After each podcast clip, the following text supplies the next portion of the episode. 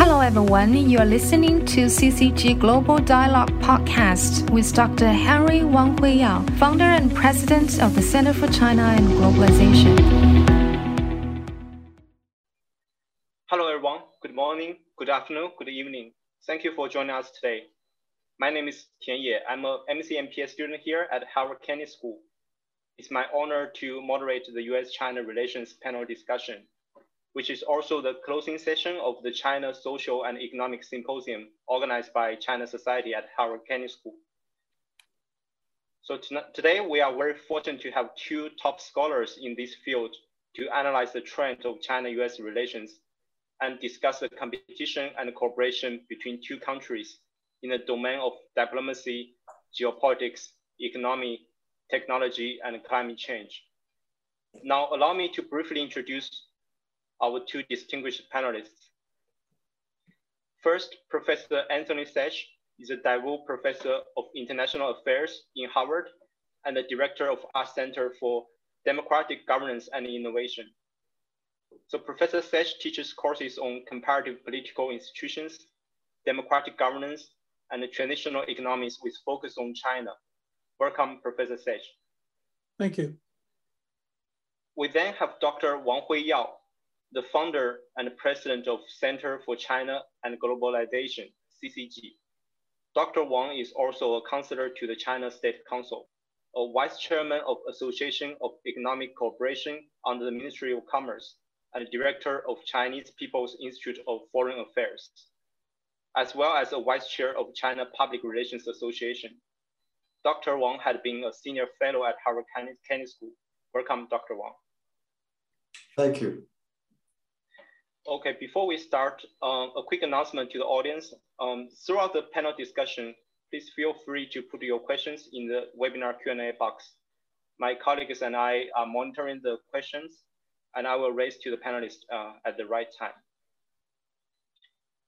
Okay, um, now let's get started. So talking about the China-US relations, it's probably fair to say that the relationship has reached an all-time low since the two countries re-established diplomatic relations in 1979. It seems that the confrontation now outweighs the cooperation on many fronts. In 2019, uh, in a speech at the US Council on Foreign Relations, FBI Director Christopher Wray labeled China as a whole of society threat, and he called on the United States to respond with a whole society approach so um, Professor Saich and Dr. Wang, do you think this is a sign of potential Cold War? And what are your views of the on the development of China-US diplomacy in the future? Well, I don't think um, it would be a Cold War in the sense that the United States experienced with the former Soviet Union. And I think the Biden administration uh, wants to act in a way that does see China as a strategic competitor, but actually finds ways to prevent that sliding into uh, a Cold War. The quite simple reason being, while people might talk about uh, confronting in an all round way, uh, the two societies and economies are intertwined and embedded in very deep ways. If one looks at the financial sector, if one looks at trade, if one looks at investment, that really means uh, that an all-out uh, confrontation uh, in the sense of a Cold War is, is really impossible. And also remember, even at the height of the Cold War with the Soviet Union, uh, Washington and Moscow still found ways to cooperate in important areas where there were global challenges. And I think that is one area that we should always keep in mind as we think about this relationship, as bad as it is at the current time, that there are pending global challenges which really needs cooperation between countries like China, the United States, and indeed others uh, to resolve problems and challenges around global public goods. So yes, the relationship uh, is very confrontational at the moment, but I think uh, one has to accept the reality from Washington's point of view that China exists. It's not going away anytime soon. And that neither, you know, actions in Washington are not going to change domestic behavior in China. And neither are actions from Beijing going to change domestic behavior in the United States. And with that as a basis, I think we have to build platforms about where is it legitimate uh, to have competition? What are the areas of conflict? Many of those, of course, around territorial issues. But how do you build guardrails to stop those sliding uh, into a dangerous area? And where might one look uh, for competition? Uh, thank, thanks, Alvin. Uh, I, I, think that uh, absolutely, I agree with uh, what Professor Saich just said. And uh, it was really not a coincidence. I mean, uh, that Professor um, Saich actually shared quite a few viewers that actually I had a dialogue with Graham Allison, with Joseph Nye, and of course, now with uh, uh, uh, Tony, and three very famous Harvard professor. all of them actually don't think the Cold War is a, is a better energy for Sino-US relations. For example, Graham Allison said this is impossible if you have a Cold War, we can be dead all over. So, so that that is not really uh, uh, uh, acceptance. I mean, for the contemporary internationally so intertwined world, particularly between China and US. I had a, talk with uh, Joseph Nye just, just two nights ago, and he really thinks that uh, Cold War was uh, was uh, was uh, was was not the right way to use it, uh, because nowadays it's different with the Soviet Union era or Cold War era, or so that we shouldn't really push for that because it's there's so many things we are already among each other. We are we are already interconnected. I mean, Graham Allison even said we are we are we are linked twins. You know, we can't live without each other. So, so I mean, now uh, uh, uh, Tony is being a, a, famous Chinese professor. I know Tony for for over many years. He has really uh, great uh, done a great contribution to the Sino-US relation and exchanges, and also for the Sino-US uh, training activities. he, he's the pioneer for that, for the high, high level exchange train, executive trainings, of course. So he, he knows well. So I, I, I agree. Uh, this is not really a, a, a best way to, to describe it. Uh, there's a probably, uh, you know, I, I, I, think that now that uh, uh, President Biden and the President Xi doing their two hours long telephone call uh, on the eve of Chinese New Year, both sides acknowledge that they're not seeking confrontation, which is great. I, I noticed the Biden speech on the 100 days, which he gave just recently, very recently, to the Congress that he's also now seeking confrontation. So that, are we really getting into some kind of Olympic uh, spirit? You know, let's let's have a healthy, peaceful uh, competition. But real, really, we should uh, uh seek more collaboration. So the climate summit uh, that, that just happened last week was a, was a good example that uh, President Biden, President and 30 leaders sit down and that is the best way to go. I, really think uh, this is, I'm glad that uh, Harvard professor have this kind of consensus as well. Uh, thank you. I think on that, Huiyao, um, you know, I agree that uh, there should, there has to be competition. That doesn't mean there's not enough space for, for both countries to develop. You know, without going into detail, it, it's quite clear that we have different values. Uh, there's many things that Americans find objectionable about Chinese practices. And of course, there's many things in Beijing uh, that people find problematic with American behavior. And those, those things have been made very clear. I think the one thing that China has realized better than America is that that future competition is about geoeconomics rather than, uh, say, in the Cold War, which also included very strong military uh, components. Now, that's not to say there's the potential uh, for military challenges, but I think where China has been moving ahead and Washington has been slow to catch up on is with its uh, outbound projects with the Belt and Road, um, that it's gaining traction in the economy. And I think one of the challenges for America is that you begin to see emerging in Asia an economic Asia which increasingly has China at the core because of its trade and investment, where America has uh, been left somewhat behind. but you still have the remnants and the strength, in fact, of a security Asia, which still has America at the core and which still has a very strong band of alliances that China really doesn't uh, possess. And while the previous administration maybe let those uh, alliances wilt, I think it's clear that the Biden administration sees part of its strategy as reviving uh, those alliances. Now, my hope would be that it wouldn't just be reviving it as a military alliance, but it would also extend into better economic development and cooperation. Yeah, yeah, great. Yeah, that, that's right. That's exactly uh, probably we should work on. And China actually is seeking uh, more economic uh, uh, uh, collaboration with the region. For example, they, signed RCEP just last November, and they signed and they're trying to join uh, CPTPP, also it's an Asian Pacific uh, trade, uh, uh, you know, future trade uh, scheme. So, so exactly, you know, ASEAN has already become a large trading partner with China. Of course, uh, geopolitically, as you said, you know, they are more probably still rely a bit on the U.S. on, on, on balance as well. So, so I, I would really hoping that as time goes on, and the Asian and, and ASEAN and Asia Pacific really become a big, big market and China can be a really a major uh, contributor to that.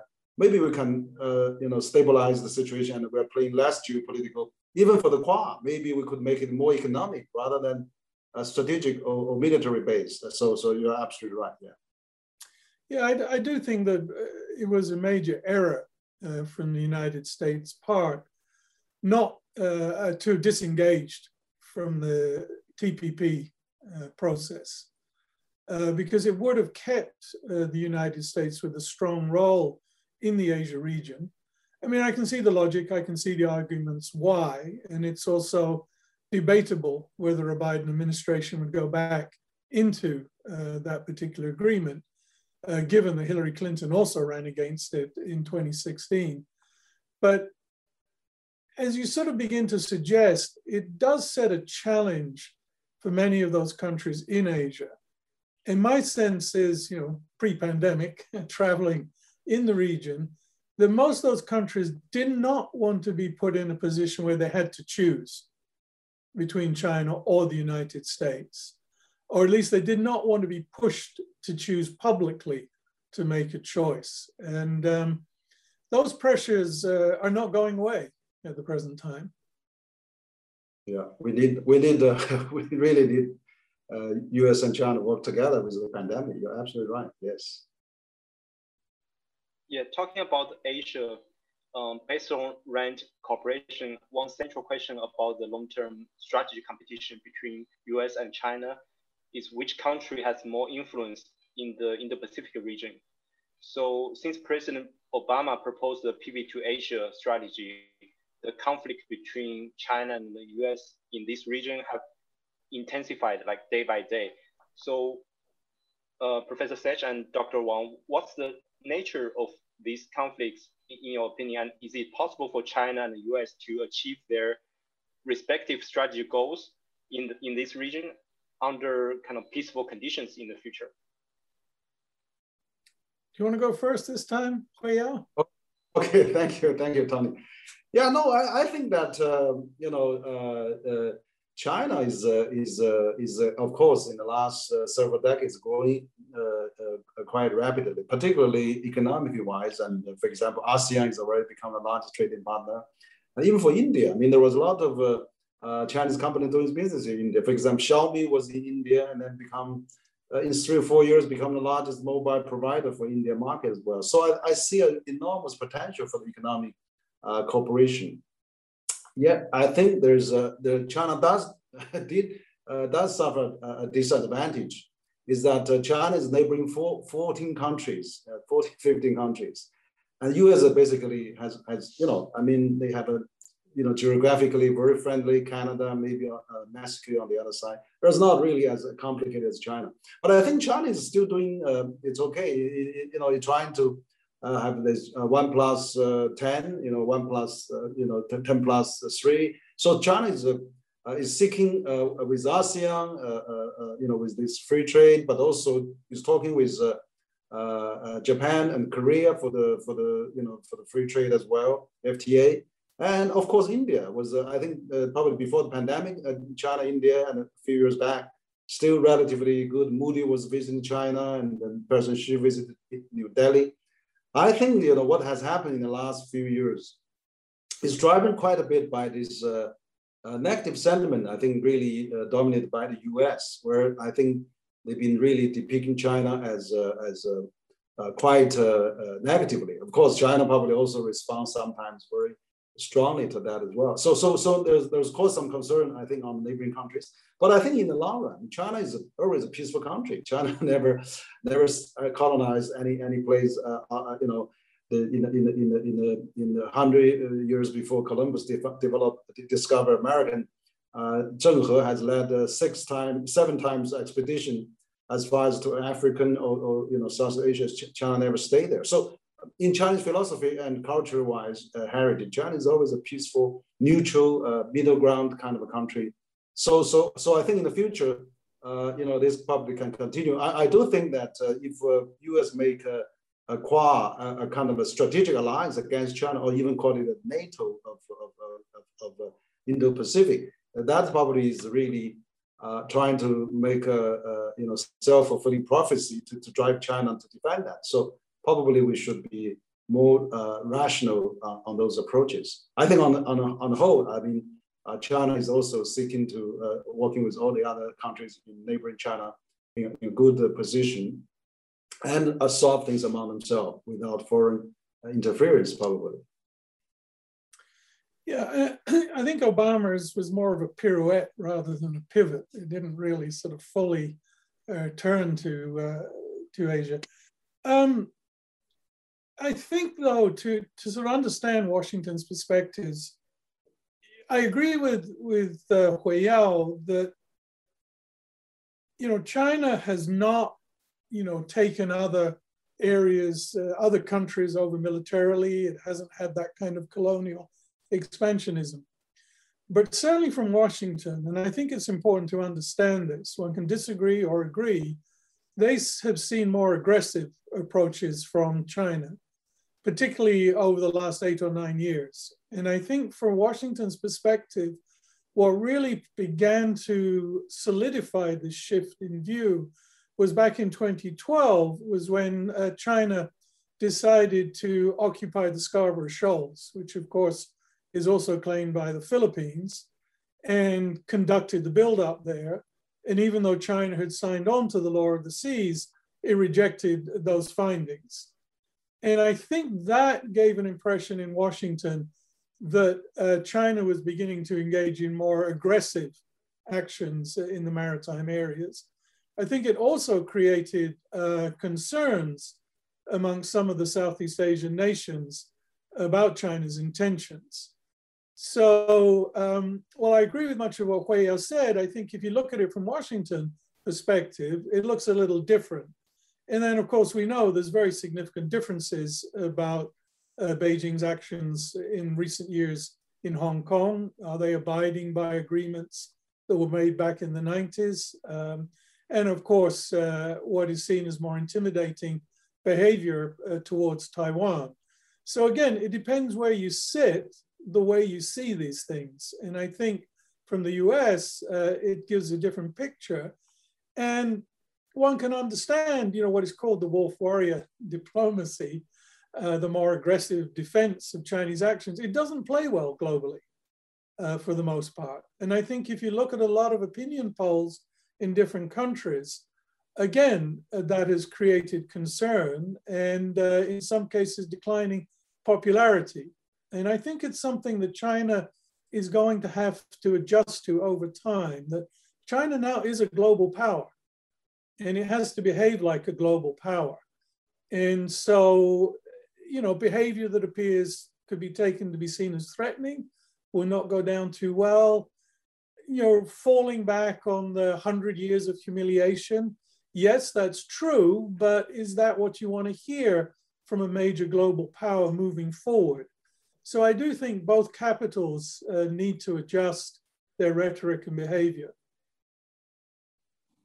Yeah, I, I, think so. That uh, uh, uh, the uh, one of the disadvantages China has is that you know 90% of the international major media outlets are, in English, uh, which influential. Uh, uh, and also, so uh, America also quite dominant on those narratives. And so China still has, a, has a, a, long catching up to do in terms of trying to explain itself better. And of course, also to, to let people to see what, what, what will come out eventually. I mean, you know, China uh, Uh, even for the neighboring uh, of China, China hasn't really uh, caused any major conflict uh, for, for, for recent history. So, so, so I think that uh, you know people may speculate, and but but but the, the, problem problem is that the U.S. has been sending their aircraft and you know fleet frequently to the South China Sea and the Taiwan Strait. Uh, very very often. So so so that that is really where I think China also felt has been uh, threatened as well. China hasn't sent any people uh, to Caribbean or, or, or, military exercise in those regions. So, so I, I, do agree. You know, both both both country and both capital needs a lot of dialogue, need a lot of communication, and and better, uh, you know, sorted out their, their their misunderstanding, and then really, uh, you know, look let let people in the region to, to to sort them out as well. Yeah. Yeah, and again, I think it depends where you sit, and the way you see it. And obviously, Washington interprets those things differently. But if I was sitting in Beijing, if I looked out and looked around, I would think, yeah, this gets pretty close to containment uh, in terms of alliances that are being built around me. Uh, just one comment on the media. It, it's true, yes, of course, much is English. I think one of the things that uh, the propaganda authorities in, in, in Beijing need to kind of get to grips with is the kind of language and the kinds of approaches which might go do, down well in China don't go down so well in the English speaking communities. And that appears as more of a kind of threatening language which turns people off. Now, it may play well to domestic nationalist sentiment. I don't think it plays very well uh, internationally. Yeah, these days, I mean, even the domestic uh, uh, message is international message, international message is domestic message. I, I think that, uh, you know, there's, we, we need a new narrative, absolutely, I, I think. But on the other hand, it, it is also true the, uh, the West media sometimes, they, they, they have a, you know, long ideological lens on China. So, so, so it's, it's not a short term. Uh, I, I, I think we can uh, improve on that. And but I, I you know, uh, Tony, I, I, read your recent, uh, you know, last year, probably July uh, 2020, uh, there's a great uh, uh, paper you, you report you published, Understanding CCP Resilience, surveying Chinese public opinions through time, you know, which you have constantly monitored China through 2003. And that, that's something I also caused the ideological differences because China is always had a high authority somewhere for 5,000 years, always a highly centralized uh, country and uh, authority. You know, you know, those big irrigation projects, those big uh, country uh, geographically needs a strong authority. And now, you know, let alone governing uh, 1.4 billion people, the largest in the world. So, so the CPC now, I mean, lifted 800 million people out of poverty. They've been doing all the infrastructure transformation in China and, and also anti-corruption and all the things. So, so I think that your, your survey has really uh, quite well documented all those uh, changes and, and also the, the, the general masses uh, acceptance of CPC, you know, they, they, they deliver through their legitimacy, uh, the earn their legitimacy by really constant uh, responding to the, to the economic needs, which is great. So, so maybe, you know, I, I think there's a little bit is that how we can really have a better message, have a better understanding of the world, uh, rather than uh, you know this uh, this kind of as you said wolf warrior uh, behavior going on in, in both places probably. Yeah. Yeah, I think on the there's a couple of things that yeah, I think is worth saying with that. One mm-hmm. thing our surveys found, which unfortunately we're not allowed to conduct anymore, uh, is that um, contrary to what many people outside of China have thought, the, the groups that uh, whose satisfaction has increased most were the poorer rural and the poorer urban communities. and those communities in the hinterland of China rather than the eastern area of China. Now, that's not to say that satisfaction didn't increase, say in the east or, or with richer populations. But what it says to me is that the leadership in Beijing have understood that they have had a they have a problem with those who have not benefited so well from reform in the past, and that really since uh, Hu Jintao and Jiabao, the investments in uh, social infrastructure have actually been popular with many Chinese citizens. Whether it's uh, the restoration of the medical insurance scheme, whether it's the expansion of Dibao or other activities, that does seem to have enhanced satisfaction. So in a way that kind of dismisses uh, one of the ideas I think that has been around that maybe there's a social volcano of discontent uh, related uh, to developments in China. But I do think, um, as I said earlier, really Beijing's behavior is going to be decided by what happens in, in China. And I don't think anyone can doubt that the economic growth has been spectacular. People coming out of poverty has been extraordinary. I think we can argue what really led to that. Was it state activity? Was it simply letting uh, Chinese entrepreneurial habits uh, come to the fore? But the real challenges are, you know, can China get to the next step of its development? I mean, it's been extraordinary. I, you know, one can be critical about a whole range of things, and, and people are, and I am as well. But you also have to acknowledge that some of that progress has been extraordinary and unexpected.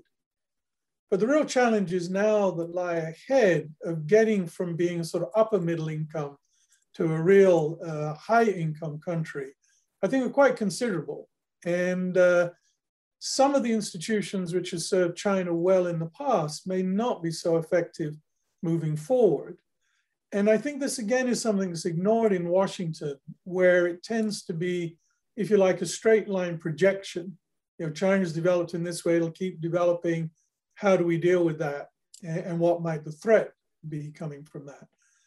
Personally, I think China is going to be much more absorbed over the next five to 10 years with dealing with these domestic challenges, which is also going to limit its capacity to extend uh, its power externally. And some people already raised the question of, you know, is China in a phase of overreach? Has it tried too much too quickly uh, globally? I actually, have some sympathy uh, for that view. Mm, yeah, yeah. Thank you, uh, thank you, Tony. Well, I, I really uh, uh, admire you. I mean, you've been conducting this survey and research. I mean, since 2003, and you've been, you know, go to all those different areas of China. Uh, one of the you know one of the very uh, uh, in-depth field studies with other professors too. I mean, very very impressive. I, I do think though that you've been because you frequently visit China. You you you you were in charge of Harvard uh, uh, China uh, executive training program. I mean, so you know, if these days, if people come to China, they realize. I mean, it's incredible now. Uh, even even people living in China has been surprised. But like now, China has a, a, a 1.3 billion people covered with basic Medicare, and 1 billion people with some basic social uh, security uh, package as well. And of course, nine, uh, you know, one to nine year compulsory education, 1 billion uh, smartphone users, and so I think the livelihood of the people really has gone up enormously. And uh, so that probably attributes to, uh, to the government uh, efforts, of course, with the market reform. So I would always say China is a hybrid, you know, with uh, 67% of private enterprise. And then you have another uh, 10, 15 multinational, another 10, 15 uh, SOE that probably provide a, a, right balance to, to push the economy. And also with the bigger government coordination with one five years plan after another five years plan. And now I see what President Biden is doing. Basically, it's like um, you know a little bit bigger government now, more intervention, more coordination. So, so you're right. I think you you you observe this uh, phenomenon in China, and uh, uh, I think that's where probably uh, uh, you know there, there are certain uh, people in the West may be lacking of that. So, so I really hope there will be more uh, professors, academics like you to, to, to conduct more this kind of a, uh, types of research in China, which I think also China can learn a lot as well. I mean, uh, of course, China still have a lot of challenges. You know, uh, I agree with you. You know, there's a, there's a how can we sustain this kind of growth, and also President should just play to the climate change objective. But China is 60% rely on the coal coal burning, and how we can reach carbon uh, neutral uh, by 2060. It's a huge challenge. China has a lot of uh, uh, also, the population is declining as well, aging. Uh, the variety of challenges facing. So uh, it, it's not a linear curve, maybe, but we, we really have to find a way to do that. There could be synergy though. There's a, you know, with such an advanced uh, synergy of the high, you know, anywhere it goes a few hours by speed train, and everybody has a, has a smartphone like a small ERP running the uh, its own uh, work. efficiency has greatly improved. The communication cost almost zero. So so I would say that if we, we have a stable international environment, work with other well, uh, we don't jeopardize that. And China probably is still going to keep largely uh, with its uh, uh, uh you know uh, synergy to, to, to grow for the next five years plan and also next 35 China 2035 for the midterm range as well. No, I mean, collaborative research, I think, is important for enhancing understanding and also progress. I mean, Harvard has had for, I don't know, 25, 30 years, very good collaboration precisely around questions of air pollution, climate, uh, and so forth, which has, you know, progressed uh, significantly over that period of time with colleagues through, through Tsinghua. And I do hope that those kinds of collaborations are, are able to continue. Uh, it's getting much more difficult, to be honest, though, in the areas that I work in, if you're trying to do field research or in the social sciences.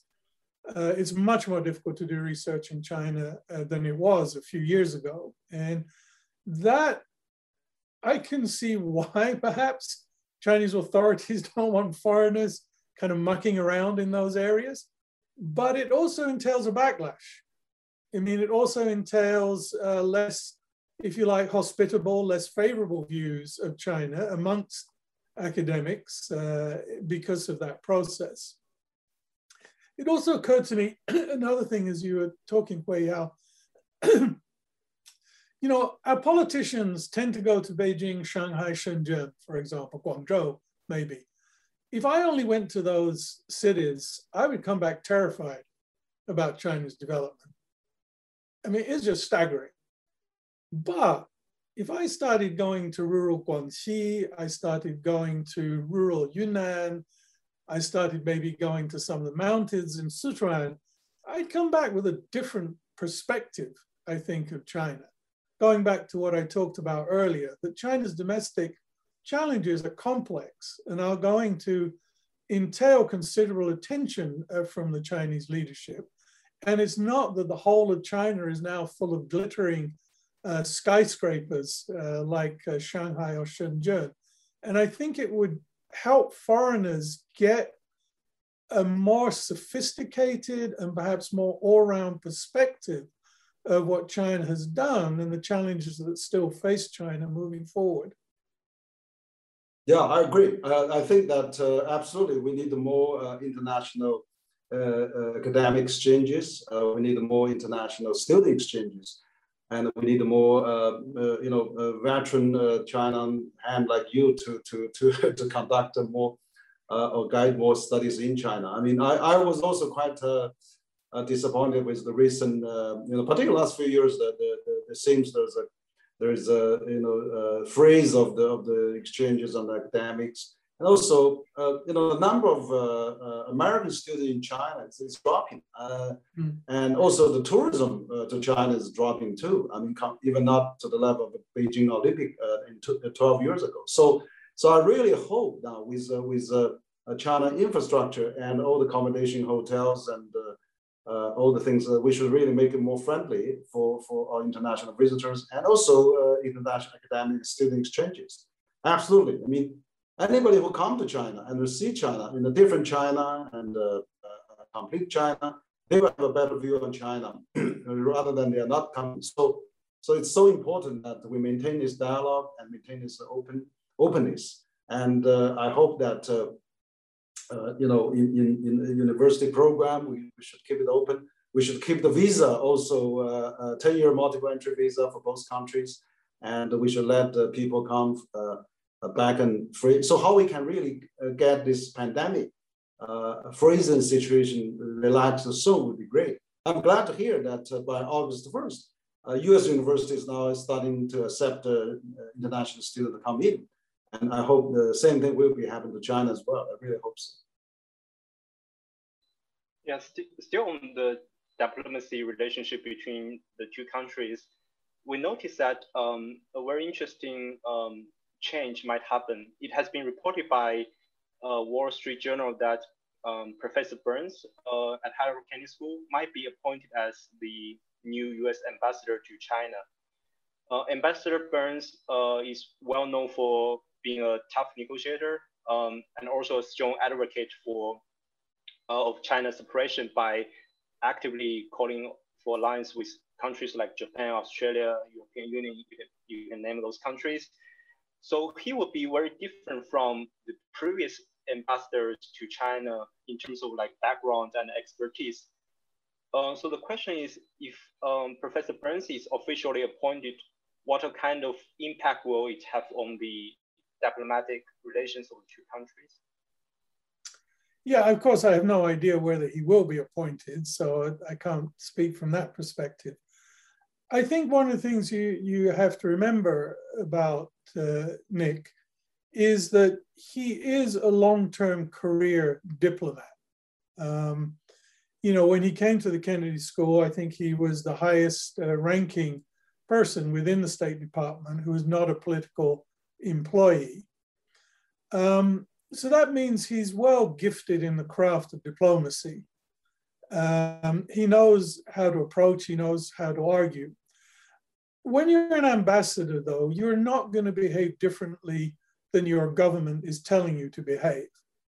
Now, you might try and sort of get more realistic messages back to that government. So, you know, so Nick Burns is not going to behave in a way which is out of step with the Biden administration. I do know, though, Nick um, has a strong experience of working with China on certain issues around Iran and also on uh, the question of the Korean Peninsula in the six party talks. And he's often commented uh, in those six party talks that China actually played a very constructive role. So I don't think it shuts out uh, the possibility uh, for kind of creative dialogues. Um, but, you know, he knows the diplomatic scene well. He knows many of those other countries in Asia uh, as well as China. I'm sure he's going to draw on those connections to promote uh, what the Biden administration sees as being in the best interests of the United States. So I wouldn't see that him being appointed as ambassador, should he be so, uh, will lead to any significant difference from where the Biden administration has taken its approach, which we talked about earlier. Yeah, I, I do see uh, uh President Biden actually appoint a lot of more uh, competent and professional, uh, seasoned uh, uh, staff. I mean, also he's he's really emphasized a lot of balance, a lot of gender quality, and and also he's speaking experienced, you know, diplomats or ex officials. Uh, but but come to the Nick cases, I, I Nick Burns case, I think that uh, if he has worked in the government, worked in Harvard is uh, university in the world and has a, long tradition of also uh, exchanges with China, has many Chinese students, scholar there. So he probably is is uh, is well aware of all those issues and the challenges, opportunities. Uh, well, let's hope that uh, uh, this is not a rumor, but uh, but definitely, uh, I'm sure we need a strong, uh, capable U.S. ambassador to really protect some right channels and the bridges and and the communication back to the U.S. and and then we hope that you know Sino-U.S. relation can be stabilized. Yeah, I think what Huiyao said at the end there is the most important. What you want from your ambassador is someone who can pick up the phone and talk to the president. if there is an important issue or if there's information to be fed back. Now, I don't know whether Mr. Burns has that capability, but I do know he has worked closely with uh, President Biden's um, foreign um, think tanks and group thinking about foreign policy. So he clearly has a deep connectivity to those who are now working in the administration uh, on East Asian affairs, for example. But as I said at the beginning, I have zero idea about whether he will or will not be appointed. But I just want to reemphasize the point I made that whoever gets there, you want someone who can pick up the phone and talk to the president directly. Yeah, thank you both. Yeah, as a student in Professor Burns' class, I do respect him and his expertise. I, I wish him great success if got appointed. And I really hope he can bring his diplomatic wisdom to China and restore the US-China relationship. Um, now let's move to the economic side. Um, the China-US trade war that began in 2018 has already caused tremendous damage to both countries. So the question is, like under the Biden administration, will the economic decoupling between the two countries be eased, or it will be the opposite? Like there will be even more fierce conflicts over the economic issues like tariffs, exchange rate debate, and also the like the argument around the state-owned enterprise, IP issue. You, you can have a long list of those issues. So, so like uh, Professor Saich and Dr. Wang, what, what's your view on that? I mean, first on the trade war, it's clear in statements have been made that they're not going to lift yet uh, the tariffs, which was imposed by the Trump administration. Personally, I find that a little bizarre because uh, there is no real evidence that shows they've been beneficial to the US economy and perhaps have been even detrimental to the US economy. So, why do you want to keep in place a policy which is actually detrimental to your own country? I don't really understand that. I do understand it in a political sense that the Biden administration does not want to be seen as being weak, and they would be attacked, I think, if they list, lifted uh, those uh, tariffs. There's a, there's two very important points about the trade, though. Um, the first is um, the idea that it's somehow a zero sum game is, of course, a nonsense. Um, and secondly, related to that, if you look at the trade deficit, it doesn't reflect the true situation of the economic interaction between the countries. Uh, many, many years ago, Larry Lau, the economist, uh, calculated what he called the value added into trade. And if you calculate that in, the trade deficit drops by between a third and a half. Now, let me give you one example. Um, uh, producing Apple iPhone, something like that. 3.4% of that value stays with China, yet it sells at $240. So $240 gets booked in the trade figures, but that's not real. I mean, that's not a reality of what uh, China is actually taking uh, from that. It also ignores the fact that US companies sell over $200 billion worth of goods in China. So this is a much more complex uh, picture than it's being painted. And uh, someone really needs to get a hold and grip of this. And trade, um, China has been more dependent on exports to America than the other way around, although US exports have increased significantly. There's a couple of areas for the US consumer which could be problematic. 80, 90% of laptops in America come from China, similar with iPhones. So it needs to be looked at really carefully. The bigger question of decoupling, again, goes back to some of the points that Huiyao and I have raised before.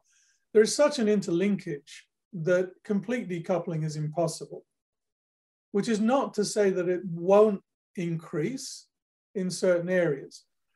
Also, remember, it wasn't President Trump that necessarily started decoupling. You know, China banned Facebook, it banned Google, it banned uh, Twitter, for example. Um, that's a pretty clear example of decoupling. So, you know, there's faults there on both sides. And I think it depends where you look. I think trade will decrease, and I think China is looking for other markets. Um, so as it's not so over dependent, not necessarily just on the US, but also on the European Union. But if we take the financial sector, for example, that's $5 trillion worth of business. And China really needs access to global financial markets. So it's very heavily in China's interest to stay engaged in that sphere. And I think Beijing has been quite clever in um, indicating to Wall Street that it's going to be willing to make it easier for financial institutions to operate in China, possibly driving a wedge between Wall Street and Washington. So financial decoupling is much more difficult uh, to imagine.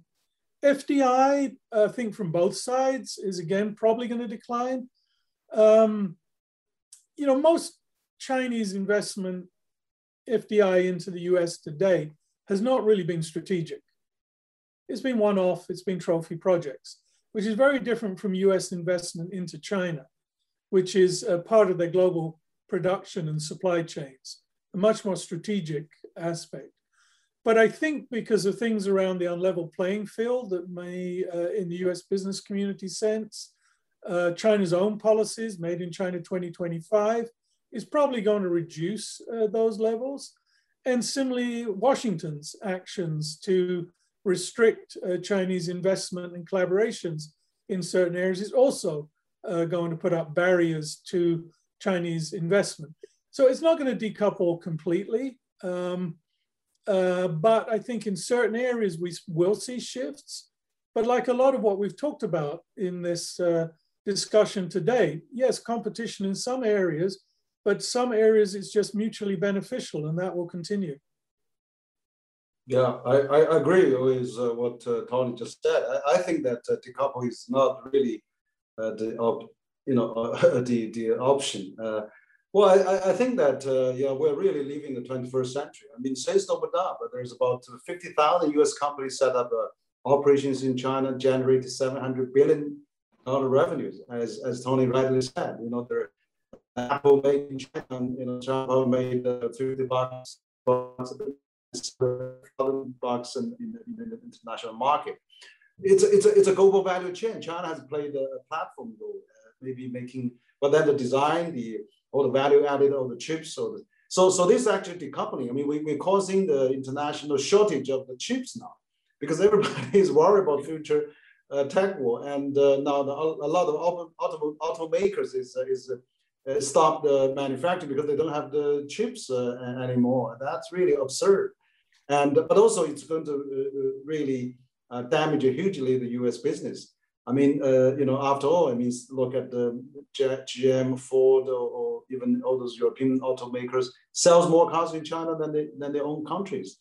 I mean, Apple, China's Apple's second largest market as well. So I, I, I do think that uh, this kind of decoupling cannot really sustain. And now China has continued to open up.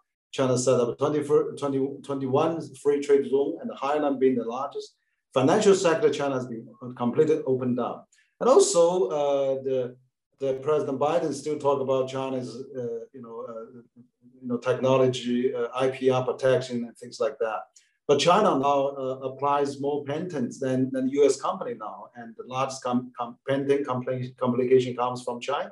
Chinese company have the same desire, not even less uh, than the international and US companies. So, so, so I think things can be really addressed. And China wants to jump uh, TPP, CPTPP now, which is designed by the US for a higher standard IPR and uh, intellectual property and, and also uh, SOE reform and environment standards, and also, of course, data flow and labor rights, uh, what have you. So, so you see, uh, China is not afraid of changes, and China wants to do that, and WTO reform too. So I really hope that we come back to this kind of platform and talk and, and, and negotiate and then set up good examples for the rest of the world, because I think the, the trade uh, has, has really uh, benefit uh, all countries. Uh, as, uh, as Tony also said, I mean, the, the the trade, I, I, read one of your articles, that trade has uh, uh, from US to China since China joined WTO has gone up 500 times, 500%, 500%. That's, that's five times. So, so China has actually, GDP has gone up 10 times uh, since China joined. It's, it's, it's good for both countries. and for the world. So, so I really hope that uh, we will follow, uh, you know, those uh, economic uh, rationality, and then you know, let's let's move from, you know, get a, get aside those geopolitical, which I think will damage both countries in the long run. Yeah, I think you know one of my colleagues, Bill Overholt, I think has made a very valid point. You know that from from our perspective from the US, there's many things we can be critical of of China's behavior. But we should be critical of the right things, not the wrong things. And I think what is happening at the moment is everything's getting piled in as if everything is wrong. As you correctly said, uh, Huiyao, and again, this is a point Bill Overholt made, um, China saved GM. You know, G GM might have well gone under without the China market. Um, but it, there is an underlying issue where I think people in Washington and now the business community feel China it may be making process, progress, but is not moving quickly enough. In some ways, yes, China is more open than our allies like Japan and South Korea in terms of uh, business practices and engagement. But the real significant difference is, you know, China is not the economy of 2000 when it joined WTO.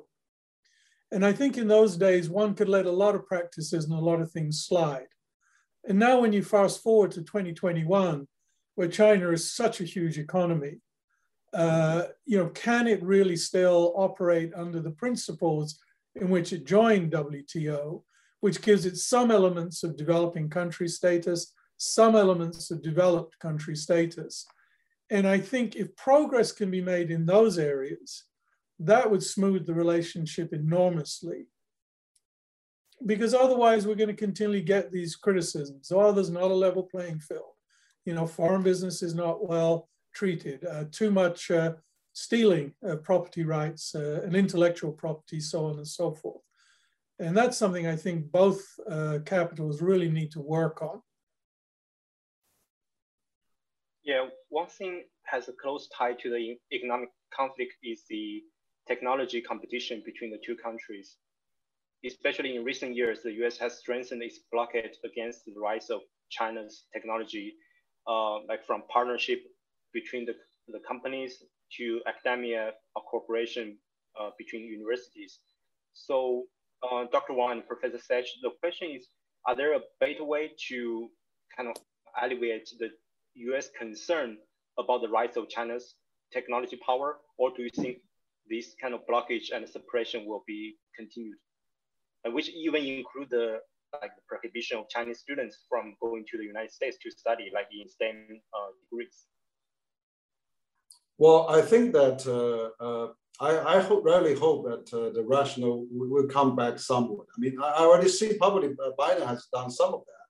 For example, Biden has, uh, you know, really invited the Uh, President Xi this climate summit. Uh, uh, Secretary, former Secretary John Kerry has visited China uh, you know, the senior official has met already in the last 100 days, twice already.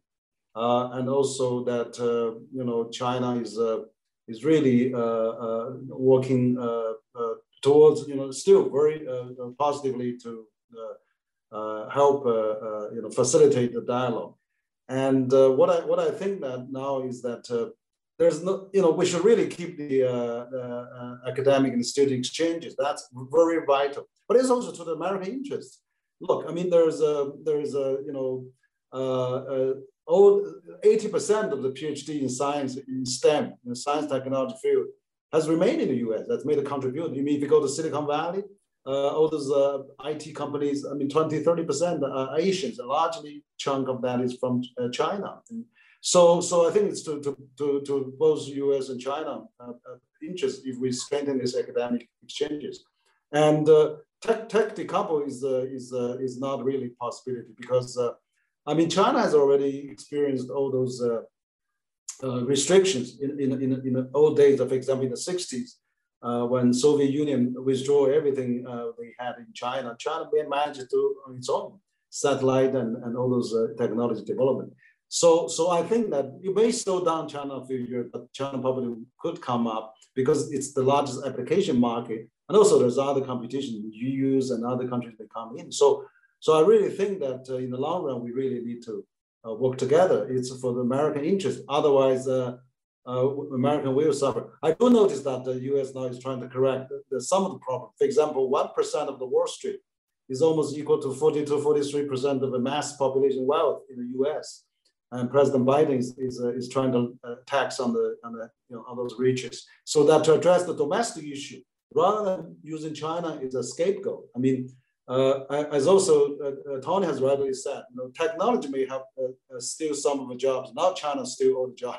So, so we, we really need to have a right perspective for that. I'm sure there will be competition, but let's have a peaceful competition. But then cooperation is really the key of the, of the message. Yeah, I think there need to be clear protocols agreed uh, between the two countries on the technological space and also in the research sphere. But I do want to stress one thing again. Uh, you know, China did start by blocking companies like Facebook, Twitter, Google. I mean, that is stopping uh, access of technology companies to a major market. So this didn't necessarily, this is not just necessarily Washington's actions, even though they've been more prevalent more recently. You know, on the question of STEM and STEM research, I, am not a specialist in that area, so I, I can't really speak clearly. But I think from Washington's perspective, um, what you really need is good national security um, advice. I have no idea what is, you know, potentially dangerous research from a national interest perspective. And I'm sure the same applies in Beijing. Um, and I think the authorities on both sides need to be clear about where a national interest might be infringed by allowing not just Chinese students, but students from other countries to engage in research in those areas. And the university should be guided by that. Beyond that, I agree 100% with Huiyao that the more collaboration, uh, the better. Um, at the Ash Center, we have up to about 30 fellows from China every year. Um, we've always found it incredibly beneficial, uh, particularly when young PhD students have come for a year um, uh, to work on public policy issues, public administration issues. Uh, I've always seen that of immense value. So I think in the current atmosphere, it's not surprising there is caution, but we don't want that caution to tip over to paranoia. And we want to try and ensure that um, the kinds of exchanges, as Huiyao says, are beneficial on both sides. But I'm sure both sides have national security concerns, which is going to restrict interactions in certain areas. And that is quite appropriate. Uh, it uh, applies to all countries, really. Yeah, okay. yeah. I think that the best way to, to really build up the trust is through the academic, student, tourism, and the cultural exchanges. Uh, absolutely. and, and, and, and Tony, you have played a lot of role in, in Bridge the Gap. It's really, uh, we need to strengthen that. I, I, I, think you're right, probably, you know, maybe we should, uh, uh, you know, let, let Google, Facebook, Twitter uh, comes in, and uh, but also US maybe relax on Huawei or, or or ZTE or Alibaba or, or, something. But you know, that'd be that'd be really great if we can see that happen. Yeah. Yeah. Look, one promising area of collaboration between the two countries lies in climate change. Um, like uh, both, both of you mentioned that uh, the climate envoy John Kerry visited China earlier this month, and he's the first official representative from Biden administration to visit China. Um, he has already conveyed the intention to cooperate on climate change issues. So, however, many scholars are still worried that the potential cooperation would be affected by the overall Sino-US conflicts. Um, just cautious time, we, we, we don't have uh, enough time, but can you like quickly comment on, on this one? Like what's your views on the, on the climate change cooperation? Yeah, I mean, it always has been one of the obvious areas for potential collaboration it falls into what I talk about as being a collaboration on new public goods, where the existing norms and institutions are not settled. And I think those are areas where China and the US and other countries can collaborate, areas of global commons like climate change, global engagement with natural disasters, global regulation for some of these tech and other areas we've talked about. And I thought it was very interesting. I know we're short of time, uh, that what uh, Kerry said was he felt this was so important that it should be divorced from other contentious areas such as views on Hong Kong, Xinjiang, Taiwan, and trying to mark out uh, a terrain for collaboration. Whether that's politically acceptable in Washington, I think we're going to have to watch and see. Absolutely, I, I think uh, he's doing the right thing. I, am I'm, I'm quite impressed with uh, the former Secretary John Kerry. I mean, the special envoy now for President Biden. I met him last uh, February, uh, actually last year February at the Munich Security Conference. He came to a CCG roundtable and he was giving a great speech then. Uh, he talked about yeah the same idea as, as Tony mentioned. I, I really I really think that given the current very negative sentiment I mean, uh, you know, President Biden has done something like uh, having a two-hour-long phone call with President Xi at the eve of Chinese New Year. He stopped also using the uh, uh ethnic or, or uh, nationality language to refer uh, COVID-19 virus. Basically, stopped banning using the China virus.